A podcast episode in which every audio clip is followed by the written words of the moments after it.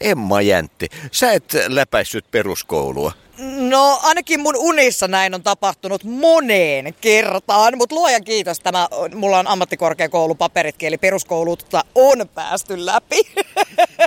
mutta mun unet on toista mieltä. Mä palaan aina välillä silloin tällöin tänne Kallioon takaisin ja näen siis todella kamalipainejaisia siitä, että en ole päässyt läpi. Tämä johtuu siitä, että mä en ole ikinä siis ollut aamuihminen, no taiteilija-ihminen, niin aina iltasin ja öisin se luovuus kukkii. Ja siitä aamulla väsytti, kun olisi pitänyt herää kouluun.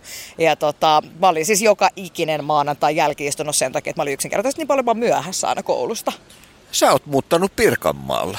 Näin on päässyt tapahtumaan. Ää, elokuun viimeinen viikonloppu muutin sinne. Eli mitäs tässä on? Yhdeksän kuukautta suurin piirtein, kun on tullut siellä eleltyä. Joo. Minkä ihmeen takia? No musta tuntuu, että Tampere on, niin kuin, Tampere on kutsunut mua siis pidemmän aikaa puoleensa, mutta tää oli aika semmoinen pitkä prosessi, että musta tuntuu, että se on liian niin kuin pitkällä täältä stadista, koska siis täältä olen, olen kuitenkin kotoisin, johon mä käynyt opiskelemassa välillä Mikkelissä ja Heinolassa, mutta et, kun on ollut semmoisia väliaikaisia niin kuin ratkaisuja, että on lähtenyt opintojen takia, niin se on ollut helpompi lähteä, mutta et jotenkin niin kuin mä ajattelin, että no mitä mä nyt sinne Tampereelle ja duunit on täällä ja, ja, ja kaikkea. Sitten mä niin kuin totesin, että hemmetti, että mä keikkailen työkseni pitkin Suomea, että ihan hyvin mä olla siellä Tampereella. Ja nyt muun muassa klassisessa koskikeskuksessa olet pyörinyt. Kyllä vain.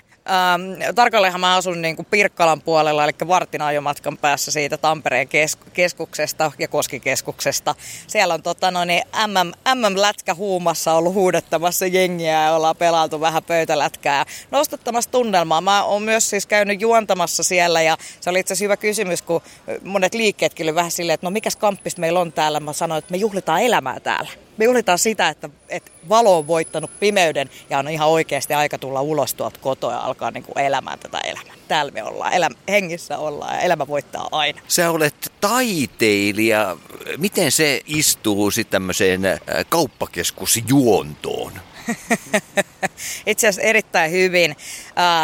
Mä oon joutunut itse niin vähän pureskeleekin jopa sitä, että et, siis kauppakeskuksissa mä oon keikkailu 2012 lähtien, eli viimeiset kymmenen vuotta. Ja mitä niin kuin syvemmälle on mennyt niin kuin omassa tämmöisessä henkisessä tiessään, niin on niin kuin kääntynyt vähän päälailleen kaikkea. Alkanut niin kuin kelaamaan sitä, että onko tämä niin kuin oikea paikka mulle olla. Ja mitä enemmän mä olen niin kuin tätä asiaa tutkinut, niin sitä vaimakkaammin mulla on tullut aina se vastaus, että nimenomaan kauppakeskukset on se paikka, missä mun pitää olla, koska kauppakeskukseen hakeutuu kaikenlaiset ihmiset. Sinne hakeutuu paljon semmoisia ihmisiä, jotka esimerkiksi ihan vaan kaipaa ihmiskontakteja, tulee viettämään tappamaan aikaansa sinne. Sinne tulee ne ihmiset, jotka eivät tule teatteriin, mutta he tulee kauppakeskukseen. Ja mulla on nyt kaksi uutta hahmoa itse asiassa, jotka lähtee kesän jälkeen kiertämään kauppakeskuksia.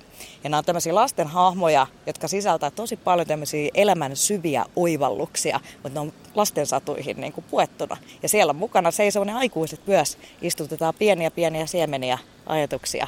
Eli se on todella hyvä paikka kohdata ihmisiä. Eli voi sanoa, että sä oikeastaan kasvatat tässä myös. No tietyllä lailla se on joo, että mä ajattelen sitä, että kaikessa mitä mä teen, niin siinä on joku syy, joku tarkoitus. Että en mä ole siellä sen takia, että ihmiset pääsee minua ihailemaan, vaan siksi, että mulla on jotain sanottavaa. Mulla on jotain jaettavaa.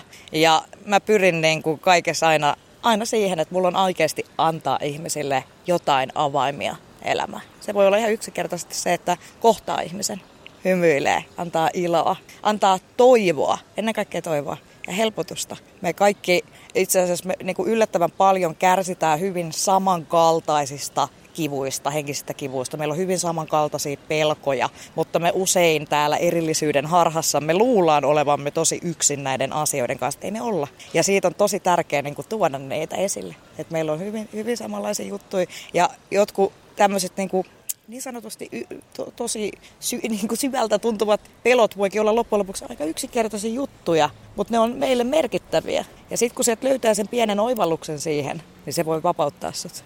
Minkälaisia pelkoja ja tarinoita sulla tulee tuolla vastaan? No erillisyyden harha on varmaan niin kuin just tämä, mistä mainitsinkin tuossa äsken, niin semmoinen yhkä, yksi niin kuin yleisimpiä, että, että ihminen luulee usein olevansa tosi yksin ja eristyksissä. Eikä se ole sinällään luulo, se on kokemus. Me koetaan olevamme yksin ja eristyksissä. Me pelätään tosi paljon sitä, että me jäädään yksin. Se on yksi yleisimpiä ihmisten pelkoja, kun tekee niin kuin haastatteluita tai kyselyitä tai muuta, että mikä sua pelottaa, niin vastaus, että mä pelkään jäämäni yksin. Ja yksinäisyyttähän on todella paljon, että ei se sinällään ole niin kuin myöskään ihan turha pelko. Uh, mutta jos me ymmärrettäisiin se, että me ei olla yksin näiden niin kuin pelkojen kanssa, niin me, me voitaisiin saada toisistamme voimaa, kun me löydetään toistemme pariin. Ja pelkästään jos se, että me puhutaan näistä asioista keskenään, niin tuo semmoisen helpotuksen, että ei vitsi, että mä en olekaan ainut tämän, tämän tuntemuksen kanssa. Että muutkin tuntee näitä ihan samoja juttuja. Jos ajatellaan vaikka näitä sun uusia hahmoja, miten sä oot ne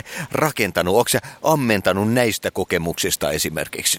Joo, ehdottomasti olen. Siis itse asiassa tämä mun tota, merirosvo-hahmo, joka menee tonne vetämään aarejahtia ja hän tekee siis lasten kanssa, ratkoo erilaisia pulmia, lapset pääsee auttaa häntä, kun hän on hukannut oman voimansa ja kuvittelee, että, että hän on vo, täysin voimaton ja, ja hukassa, niin lapset pääsee auttamaan, auttaa etsiä omaa voimaa tai, tai auttaa merirosvoa etsiä kompassia, kun suunta on hukassa. Ja mä oon siis käsikirjoittanut taideterapiassa. Eli olen ammentanut niistä niin kuin omista kuilun pohjalla olemisista näihin. Ja yksi niin kuin kans tämmöisiä, no mitä, mitä merirosvo erityisen paljon käsittelee, niin on tämä kiire. Jatkuva kiireen tunne ja se, että kun joudutaan näihin erilaisiin pyörämyrskyihin, siis elämässä ylipäätään. Mulla on itsellä ollut tosi vaikea välillä hyväksyä sitä, että miksi taas tulee vaikeeta, miksi ei aina vaan voi olla kivaa, taas tulee draamaa ja me en kestä tätä. Mutta niin se, se kuuluu elämään.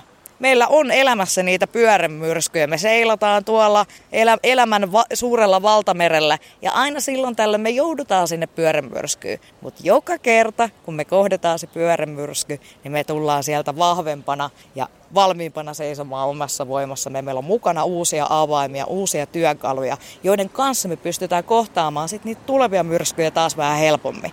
Tämmöisistä jutuista tämä merirosvo tulee puhumaan, muun muassa. Tai siitä aika, just tämä, että koska merirosvo on ollut aikaisemmin ihminen, hän välillä samaistuu tähän ihmisyyteen vähän liikaakin ja kuvittelee, että hänellä on kiire. Hän kuvittelee, että hänellä on valtava kiire ja tänäänkin hän on nukkunut pommiin. Mutta tässä se pommi on, enkä mä vieläkään keksinyt, miten sinne pääsee nukkumaan. Eihän sinne voi mennä nukkumaan, Herran Jumala. Eli niin kuin just tämä tämmöinen, että kuinka niin kuin mieli ja tämä, me, ollaan rakennettu yhdessä tällainen yhteiskunnan ja me uskotaan niin kuin niihin samanlaisiin mielen luomiin rakenteisiin, kuten vaikka kiireeseen. Mikä kiire? Ei siinä kohtaa, kun auto pysähtyy tielle, niin kiire loppuu siihen. Siinä kohtaa, kun sun kroppa lakkaa toimimasta, niin kiire loppuu siihen. Miten tärkeää on muistaa pitää itsestään huolta ja olla samaistumasta siihen jatkuvaan kiireeseen. Onko, niin kuin ehkä kysy itseltä, onko mulla oikeasti ihan näin kiire, mitä, mitä mä luulen, että mulla on? Voisiko mä vaikka vähän siirtää tätä deadlinea? Olisiko se mahdollista? Voisiko mä tehdä tämän silleen, että mulla on hyvä olo ja hyvä flow? Voisiko tämä juttu toimia yksinkertaisesti paremmin, jos mä antaisin energioiden virrata ja tehdä tätä hyvässä fiiliksissä? Sä mainitsit taideterapian. Joo, um, no mä käytän niin kuin, on käyttänyt vuosikausia jo niin tämmöistä taideterapeuttista lähestymiskulmaa itse äm, kaikessa oikeastaan, niin kuin mitä mä teen, kun mä teen, teen taidetta tai mä ohjaan ryhmiä. Esimerkiksi mä ohjaan improvisaatioteatteria taideterapeuttisella otteella tai mä ohjaan voimapiiriä taideterapeuttisella otteella.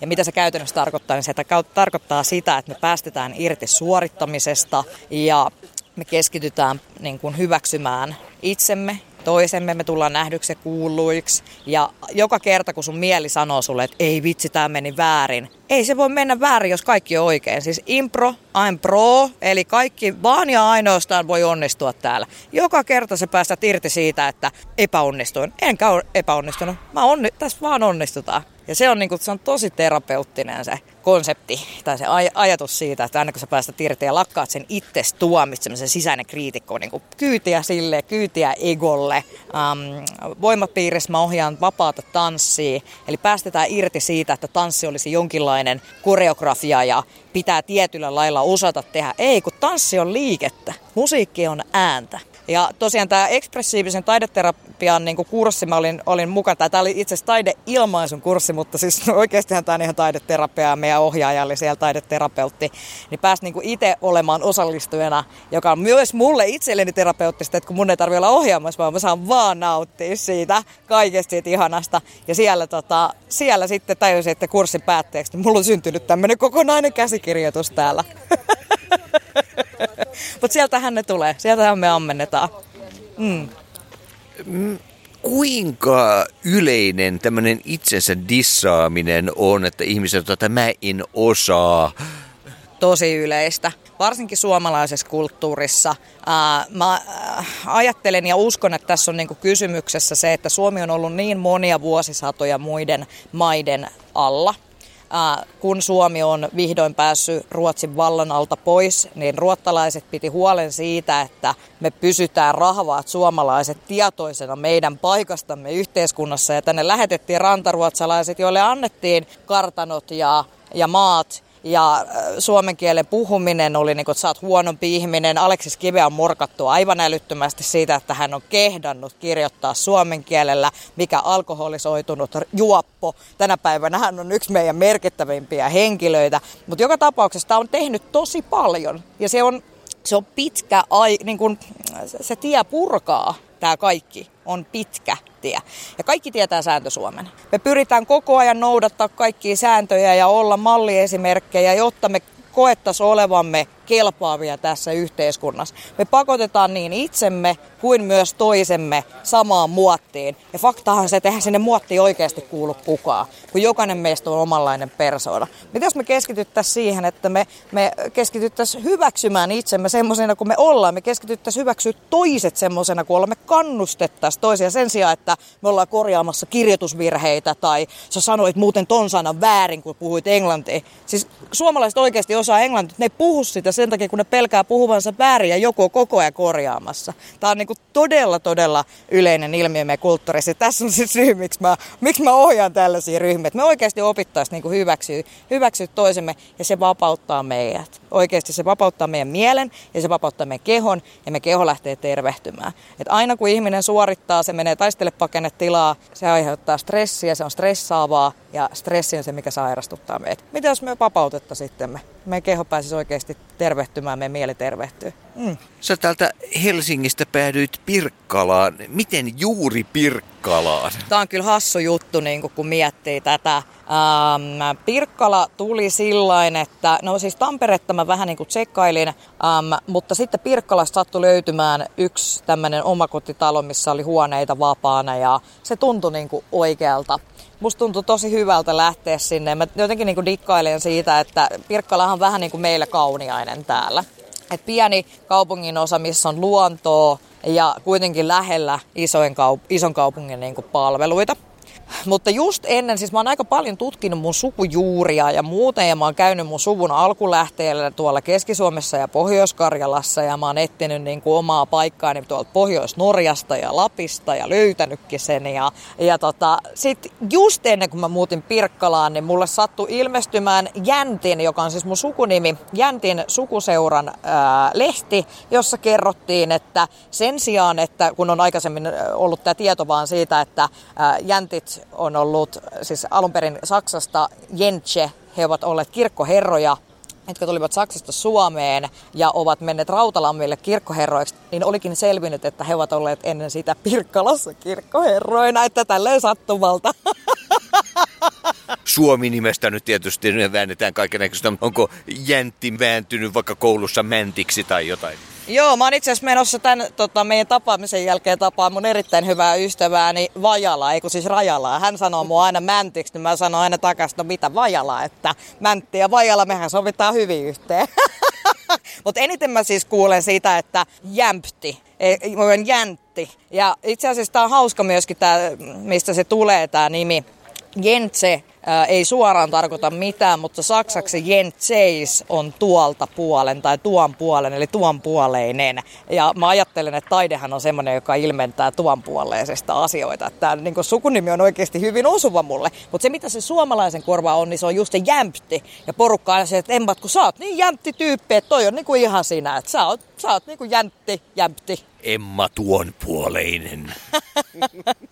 Joo, mä ajattelen, mä ajattelen että tuol, tuolta rajan toiselta puolelta niin tulee paljon, niin kuin sieltä tulee valo ja rakkaus. Toki meillä on olemassa, tai mä ajattelen näin, että meillä on yin-yang-energiat. On olemassa myös se, niin kuin meissä kaikissa, meillä on musta ja valkoinen susi, tämä vanhoja intiaanisanonta, kumpaa sutta ruokit, se, se susi kasvaa. Me voidaan ilmentää sitä mustaa, jos me halutaan, mutta me voidaan myös ilmentää sitä valoa, ja mä koen, että se on mulla tosi vahva. Että mä, kaikessa, mitä mä teen, mä purin tuomaan sitä valoa ja rakkautta, joka on universumin suurin voima tähän maailmaan. Mm. Näin pieni maa kuin tämä on, mutta no onko helsinkiläisessä ja pirkanmaalaisessa persoonassa eroja? No kyllähän se on niin kuin hyvin erilaista olla tuo Pirkanmaalla, tai ainakin itse koen sen tosi vahvasti. Täälläkin niin kuin Helsingin sisällähän on pelkästään jo paljon erilaisia kulttuureja, että täällä niin kuin Kallio on ihan oma maailmansa, ää, kun sitten taas niin kuin Itä, Itästadissa, mistä mä oon niin kuin kotoisin, niin no sekin on koko ajan muuttuvaa. Sielläkin on paljon kyläyhteisöllisyyttä ja mun lapsuus on ollut semmoista, että meillä on ollut semmoinen ikään kuin kyläyhteisö siinä ympärillä – mutta että äh, tällä hetkellä mä oon esimerkiksi mun, mun tota Broidin luona käymässä, joka asuu sitten taas semmoisessa kaupungin osassa, missä on paljon niin kuin ulkomaalaistaustaisia äh, mieshenkilöitä, niin muahan ei siis katsota edes silmiin, koska minä en ole ihminen, vaan olen olen nainen. Ja, ja tota noin, niin mä koen sen itse tosi ahdistavana. Ää, mä koen, että, että jokainen meistä on ihan samanarvoinen ihminen ja ihminen ihmiselle ja se, se tuntuu tosi ikävältä. Ja se, siellä on aika kaoottista, että ne kulttuurierot niin tuo semmoista kaoottisuutta – et nyt kun mä oon niinku tuolla Pirkkalassa, että se on niinku todella voimakas se kontrasti mennä sinne, missä sulla on pyörät auki niinku pihalla, ovet on auki niinku, ja kukaan ei vie mitään mistään. Ja niinku, että on tosi turvallista ja hyvin niinku rauhallista. Ja semmoinen, siis se semmoinen lupsakkuus, että voi puhua ihan kenelle vaan ja kukaan ei niinku yhtään ihmettele sitä. Täällä vähän niinku kelataan heti, että mikähän hullu toi on, kun se mulle puhuu, mutta siellä se on ihan normaali. Ihmiset juttelee ka- kaikkialla, mutta sä voit myös olla puhumatta, josta mä taas helsinkiläisenä tykkään, että ei ole pakko aina puhua, että mä saan myös olla rauhassa. Joo. Niin, teillä oli se improvisaatio äh, aiemmin. Vieläkö kapina on voimissaan? Emmanuel Kuntkos, Immanuel Kant. Sehän on taideterapiaa sekin. Eli totta noin, niin, kohti maailman keikka kerrallaan ja ideana on se, että ää, mä niin kuin puran ihmisten on, niin kuin ongelmia ja solmuja. Siis ihmiset saa itse toivoa sen aiheen. Mä laulan semmoisesta aiheesta, mikä heitä vituttaa. Ja ajatus on se, että se puretaan ja sitten sinne ehkä saattaa löytää jonkun erilaisen näkökulman myöskin siihen asiaan. Ja tämmöistä niin vähän sama, samantyyppisiä juttuja me tehdään tuolla Impros, että mulla on joka kerta aina siellä jotain tunnetaitoharjoituksia, missä me päästään kokemaan ihan vapaasti vihaa ja aggressioita, pidetään semmoisen tosi niin kuin Eihän se hyvä ole. Se ei ole. Ja tämä on yksi, mitä merirosvo kanssa opettaa. Merirosvo opettaa sen, että pitää saada raivota, jos tuntuu siltä, että nyt raivostuttaa, mutta sitä ei saa purkaa kehenkään ohikulkijaa, koska merirosvo on joskus vahingossa tehnyt sen, että se on purkanut vihansa kultakalaa ja kultakala kuoli sen takia. Niin se on tosi vaarallista. Näin ei saa tehdä, mutta silloin kun meillä on hyvä turvallinen ympäristö tai tuommoinen väylä, kuten, kuten musiikki, tai impro, siis karaokehan on yksi parhaita taideterapialajeja, niin se on niin kuin rakentava tapa purkaa sitä, koska tunteet on meidän kehossa ja ne vaikuttaa meihin niin kauan ennen kuin me niitä puretaan. Tämä on tärkeä juttu. Mutta kysymykseesi vastaus, eli onko me bändi elossa, sehän oli tämä bändi, tota noin, niin siis me ollaan sovittu äh, ystäväni ja basistini Mikon kanssa, joka on muuten Tampereelta ihan kotoisenkin, mutta me ollaan täällä tutustuttu täällä Helsingissä ja hän asuu siis täällä nykyään Kalliossa. Me ollaan sovittu, että tämä bändi elää siis aina. Se on aina olemassa niin kauan kuin me ollaan olemassa. Ja tota, me kerättiin tosiaan hyvä porukka kasaakin, tosi niin kuin mageita tyyppejä, semmoisia hyvin persoonallisia tyyppejä, tykkäsivät tästä ideologiasta ja muuta. Mutta ei mulla saatu yhtikään treenejä pystyä sen takia, kun kukaan ei tiedä, että mikä fiilis niillä on minäkin päivänä, niin se on vähän vaikea niin kuin saada viisenkistä bändiä tai kuusenkistä bändiä kasaa, jos tota, kukaan ei tiedä, mikä fiilis niillä on huomenna. Niin tota, on vaikea treenaa, mutta siis meidän, meillähän on aina ollut tämä, tämä impro-juttu, että me, me, ollaan järkätty joku keikka, buukattu keikka meille, sitten me aletaan treenaa. Okei, no niin nyt treenataan, kun keikka on tulossa. Joten, jotenkin se saada vähän potkuu hommaa, kun on niin kuin joku, mihin tähdetään myöskin. Miten eh, Emma Jäntti taas omat huolet ja asiat kanavoi? No mä oon tosi paljon itse asiassa viime, viime, vuo, siis paljon viime vuosina, mutta viime vuoden aikana erityisen paljon niin työstänyt niin kuin just näitä, että ää, paljon tunnustelua esimerkiksi sitä, että miltä musta tuntuu mun kehossa. että kun tulee joku ikävä tilanne, joku ihminen esimerkiksi on aggressiivinen mua kohtaan, niin mä tunnustelen sitä, että missä kohtaa mun keho se tuntuu. Ja mä, niin kuin samalla lailla kuin tuossa taideterapiassa, eli mä sallin ne tunteet. Mä hyväksyn että okei, mua ahdistaa tällä hetkellä, tää tuntuu puristuksena mun rinnassa, tää tuntuu puristuksena mun vatsassa, saa olla. Ja yleensä joka kerta, kun mä pystyn siihen, että mä pystyn hyväksyyn ne mun tunteet siellä kehossa, niin ne vapautuu. Toinen, mitä mä teen, ää, on tämmönen tota, kävin psykofyysisellä fysioterapeutilla ja hänen kanssa sieltä etittiin, että millaiset jutut toimii niin kuin mulle. Ja mulle toimii tosi hyvin ravistelu. Ja tämmöisiä juttuja me ollaan myös tehty tuolla improvisaatio niin kuin treeneissä, että ollaan ravisteltu kehoa tuntemusten, kun ollaan tehty vähän vihaa purkua ja aggression purkua ja toki myös iloa ja rakkautta ja ihania tunteita, mutta sitten ollaan niin ravisteltu ne kaikki pois täältä. Ja se toimii mulle tosi hyvin, että mä niin kuin ravistelen kehoa ja eläimethän tekee sitä. Että kun eläimet taistelee keskenään, niin heti sen taistelun jälkeen ne ravistelee. Että se on primitiivinen tämmöinen vaisto, mikä on. Ja me ihmisethän kun luulemme olevamme siis jotenkin eläimiä ylempänä, mutta seuratessa me eläimiä huomaamme ovaamamme erittäin paljon samankaltaisia asioita. Ja toinen, mitä siihen voi tehdä siis ravistelun jälkeen, niin olla siis itselleen hellä, silitellä ja halailla itseensä ja tuoda se, niin kuin, että hei, kaikki on hyvin, että sä oot turvassa ja mitään, mitään hätää ei ole. Ja mitä enemmän niin kuin sitä työstää tämmöisiä, ylipäätään ymmärtää sitä niin kuin ihmisyyttä ja pystyy olemaan samaistumatta niihin omiin pelkoihin. Mulle tärkeitä, niin kuin, että jos on, jos on ikäviä tilanteita tapahtunut ihmisten kanssa, niin mä oon niin kuin oppinut nyt sen, että mä lähden hyvien ihmisten luo. Mä lähden sellaisten ihmisten luo, kenen kanssa mulla on turvallista olla, kenen kanssa mä voin puhua äh, ilman, että se on niin kuin väkivaltaista, että mä saan empatiaa, mä saan tukea, että mä en jää yksin niiden mun niin kuin ikävien tuntemusten kanssa jonnekin nurkkaa itkemään omaa erillisyyttäni, vaan men muiden ihmisten luo ja muistan sen, että hei, että se oli niin kuin ikävä tilanne tämän tyypin kanssa, mutta se ei ole niin kuin koko elämä ja koko totuus tästä tilanteesta. Että täällä on olemassa, niin kuin, täällä on aina olemassa tämä hyvä myös. On myös hyviä ihmisiä ja elämä on oikeasti ihan tosi jees. Eikö ihmisillä ole nykyään enää ketään, jonka puoleen he kääntyvät, jolle menevät puhumaan, vai onko se tunne, että heillä ole? Varmasti sekä että. Että kyllähän se on varmasti jokainen meistä omaa niitä kokemuksia, että on yrittänyt puhua asioista ja on tullut torpatuksi. Ja tähän liittyy paljon taas just meidän suomalainen historia, vaikenemisen kulttuuri. Et sotien jälkeen niin kiellettiin puhumasta asioista, ettei vaan traumatisoida muita ja häiritä muita ja rasiteta muita. Ja sitten ollaan vaiettu niiden omien tunteittensa kanssa ja lakastu maton alle ne. Ja siis faktahan on se, että ei ne hävisi sieltä mihinkään. Niin kauan kun niitä ei ole käsitelty, niin ne on siellä. Ja sitten kun me mietitään niin kuin ihmisen tämmöisiä sisäänrakennettuja perustarpeita, niin meillä on tarve tulla nähdyksi, meillä on tarve tulla kuulluksi, meillä on tarve tulla arvostetuksi ja meillä on tarve yhteenkuuluvuudelle. Nämä on Maslow tarvehierarkia, jos haluaa perehtyä tähän enemmän, niin suosittelen vilkuilemaan tätä. Mutta nämä on niin näitä perustarpeita, jotka on ihan yhtä tärkeitä kuin se, että me saadaan riittävästi unta, me saadaan riittävästi ravintoa ja että me saadaan happea. Toki nämä, nämä tulee ensimmäisenä, että pitää saada unia, ruokaa ja happea ja sen jälkeen sitten muut. Mutta se, että nämä on siellä ja nämä on oikeasti ihan yhtä tärkeitä ja aika usein meillä on aika isoja aukkoja juuri näiden asioiden kohdalla. Sen takia meillä on, siis esimerkiksi addiktiosairaushan muodostuu siitä, että meidän perustarpeita on sivuutettu ja meidän syntyy tyhjiöitä.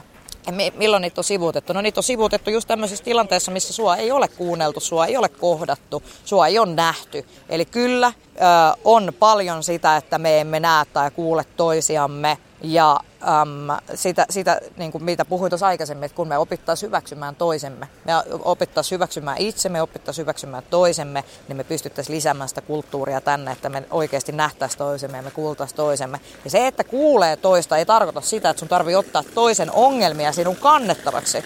Se riittää se, että sä, oot, sä kuulet.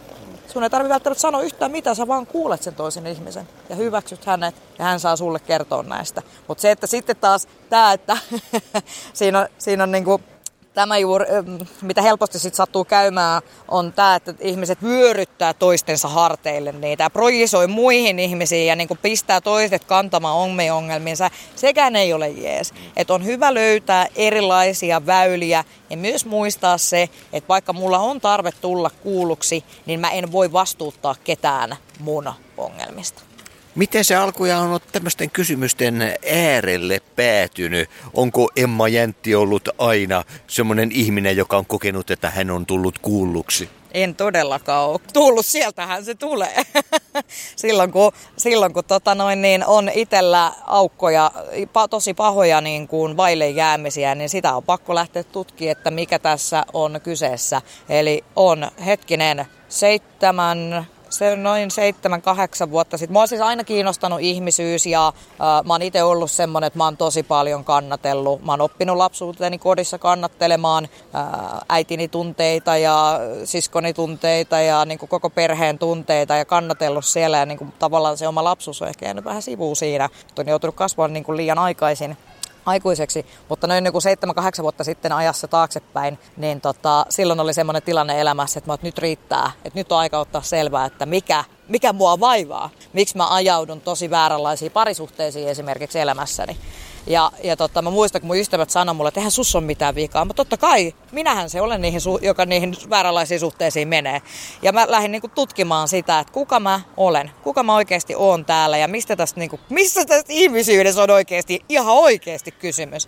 Eli on siis lähtenyt tutkimaan ihmisyyttä tietysti sit, kun mua on kiinnostanut aina niin kuin yhteisöjen rakentaminen, ja olen tehnyt tätä myöskin työkseni ja opiskellut kulttuurituottajaksi, niin mä siis myös opintojen, opintojen yhteydessä niin tehnyt tutkielmaa aiheesta yhteisöllisyyden niin rakentamiseen liittyen sosiaalisesta sidoksisuudesta. Ja kun mä tutkin sosiaalisen sidoksisuuden muodostumista, niin sieltä tuli koko ajan vastaan aina tämä Maslown tarvehierarkia joka paikassa. Joo. Ja sitten se, että mä oon siis todella kasvanut erittäin pahaksi suorittajaksi. Ja mikä siinä on sitten takana? No siinä on arvostuksen tarve.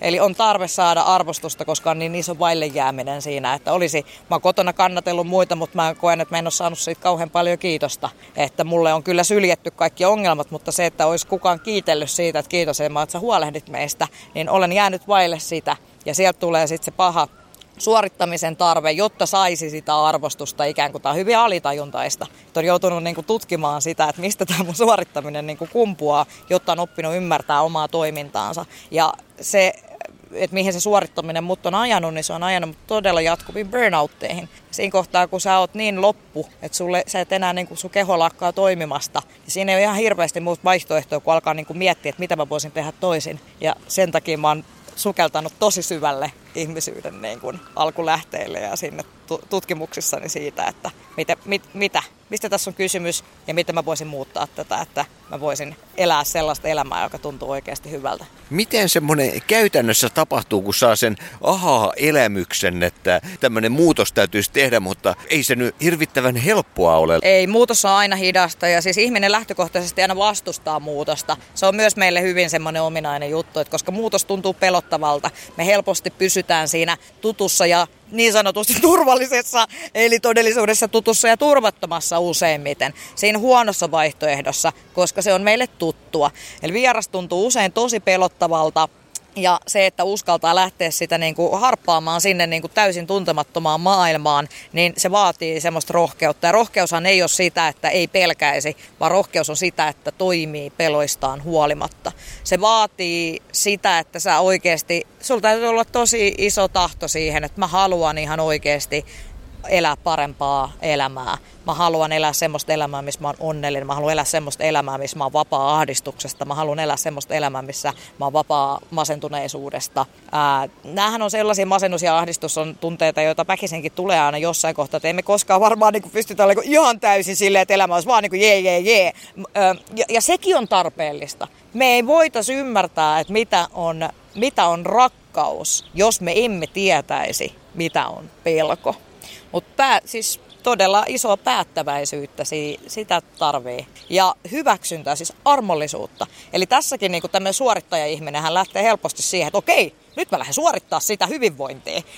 Niinku, eihän se toimi ollenkaan. Se vaatii todella isoa armollisuutta itteensä kohtaan, hyväksyntää siitä, että okei, että mä en pysty kaikkeen muuttaa kerralla, mutta pienin askelin niin se muutos on mahdollinen. Ja siis semmoisia ihan konkreettisia juttuja, mitä mä esimerkiksi teen, niin mä kiitän itteeni ihan ääneen, jos mä oon onnistunut jossain. Vitsi, sä oot hyvä, en mä hienoa. Mä taputan itselleni ja hurraan silleen, eikä mä siistiä.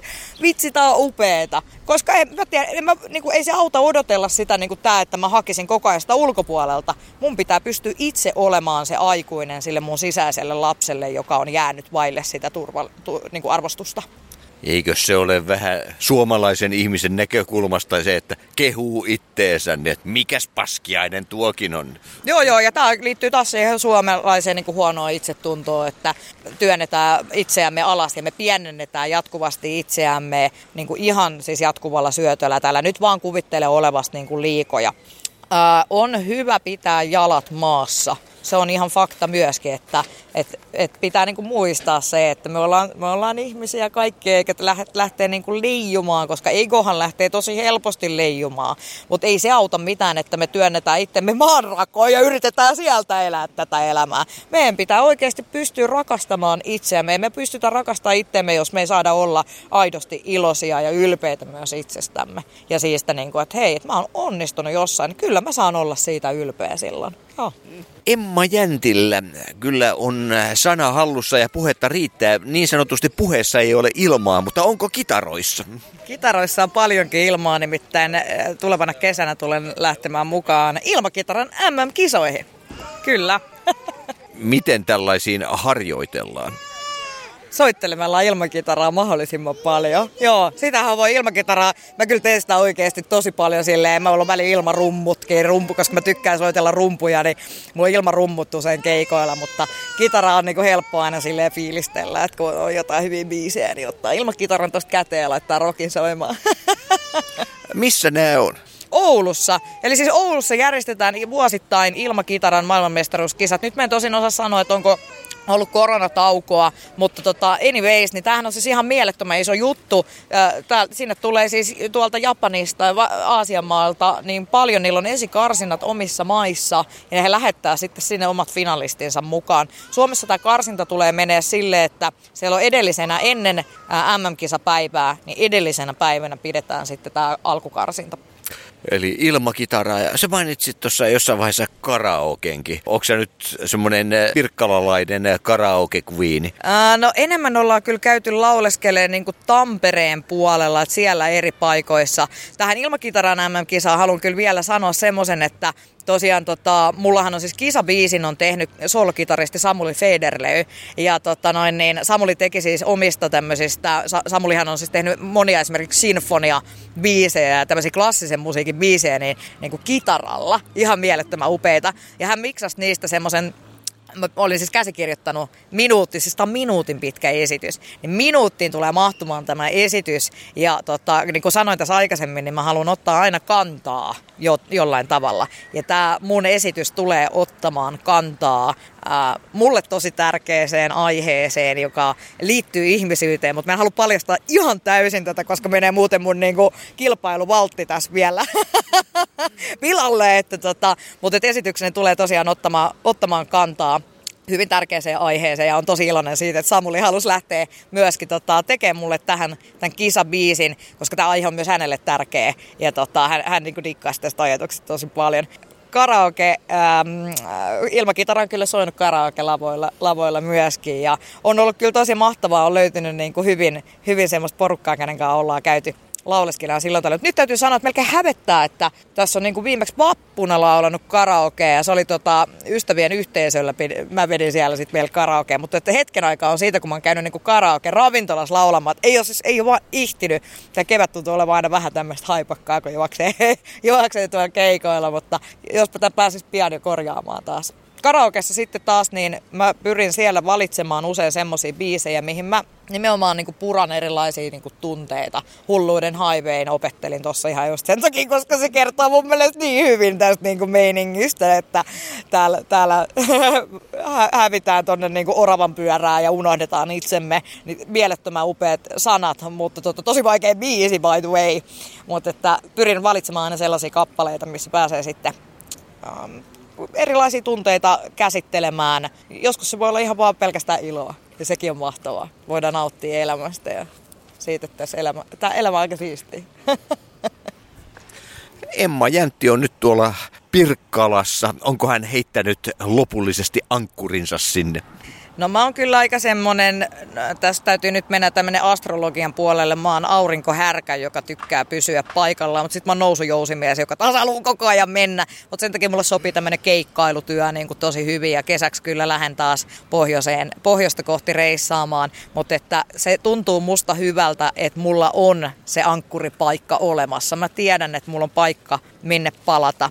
Ja kun miettii siitä niin kuin ylipäätään sillä elämässä, että kun me, me niin kuin helposti eletään koko ajan, me yhteiskunta vähän niin kuin ajaa meitä siihen sellaiseen, että koko ajan pitäisi olla enemmän ja parempia, isompia. Me eletään tulevaisuudessa ja asetetaan tähtäimiä ja tavoitteita ja muuta, mutta kun me oivallettaisiin se totuus siitä, että kun on olemassa vain tämä hetki ja tässä hetkessä on aina kaikki, niin kuinka paljon se helpottaa. Kuinka, se on, tämä on niin kuin mulle itselle ollut tosi oi, oivaltava niin kuin, oi, todella helpottava oivaltaa tämä asia, että kun on aina ajatellut, että mä en ole mitään, että niin kuin pienentänyt itsensä, että mä en ole tarpeeksi paljon. Ja siinä päivänä, kun mä ymmärsin sen, että tämä mitä mä teen tässä just nyt, niin tällä on merkitystä, niin mulla on ollut, siis mä oon vapautunut. Mulla on oikeasti niin paljon parempi olla ja mä oikeasti nautin tästä elämästä miljoona kertaa enemmän. Näin hyvät lähiradion kuulijat Emma Jäntti, joka on niin free, niin free. Vapaa kuin taivaan lintu.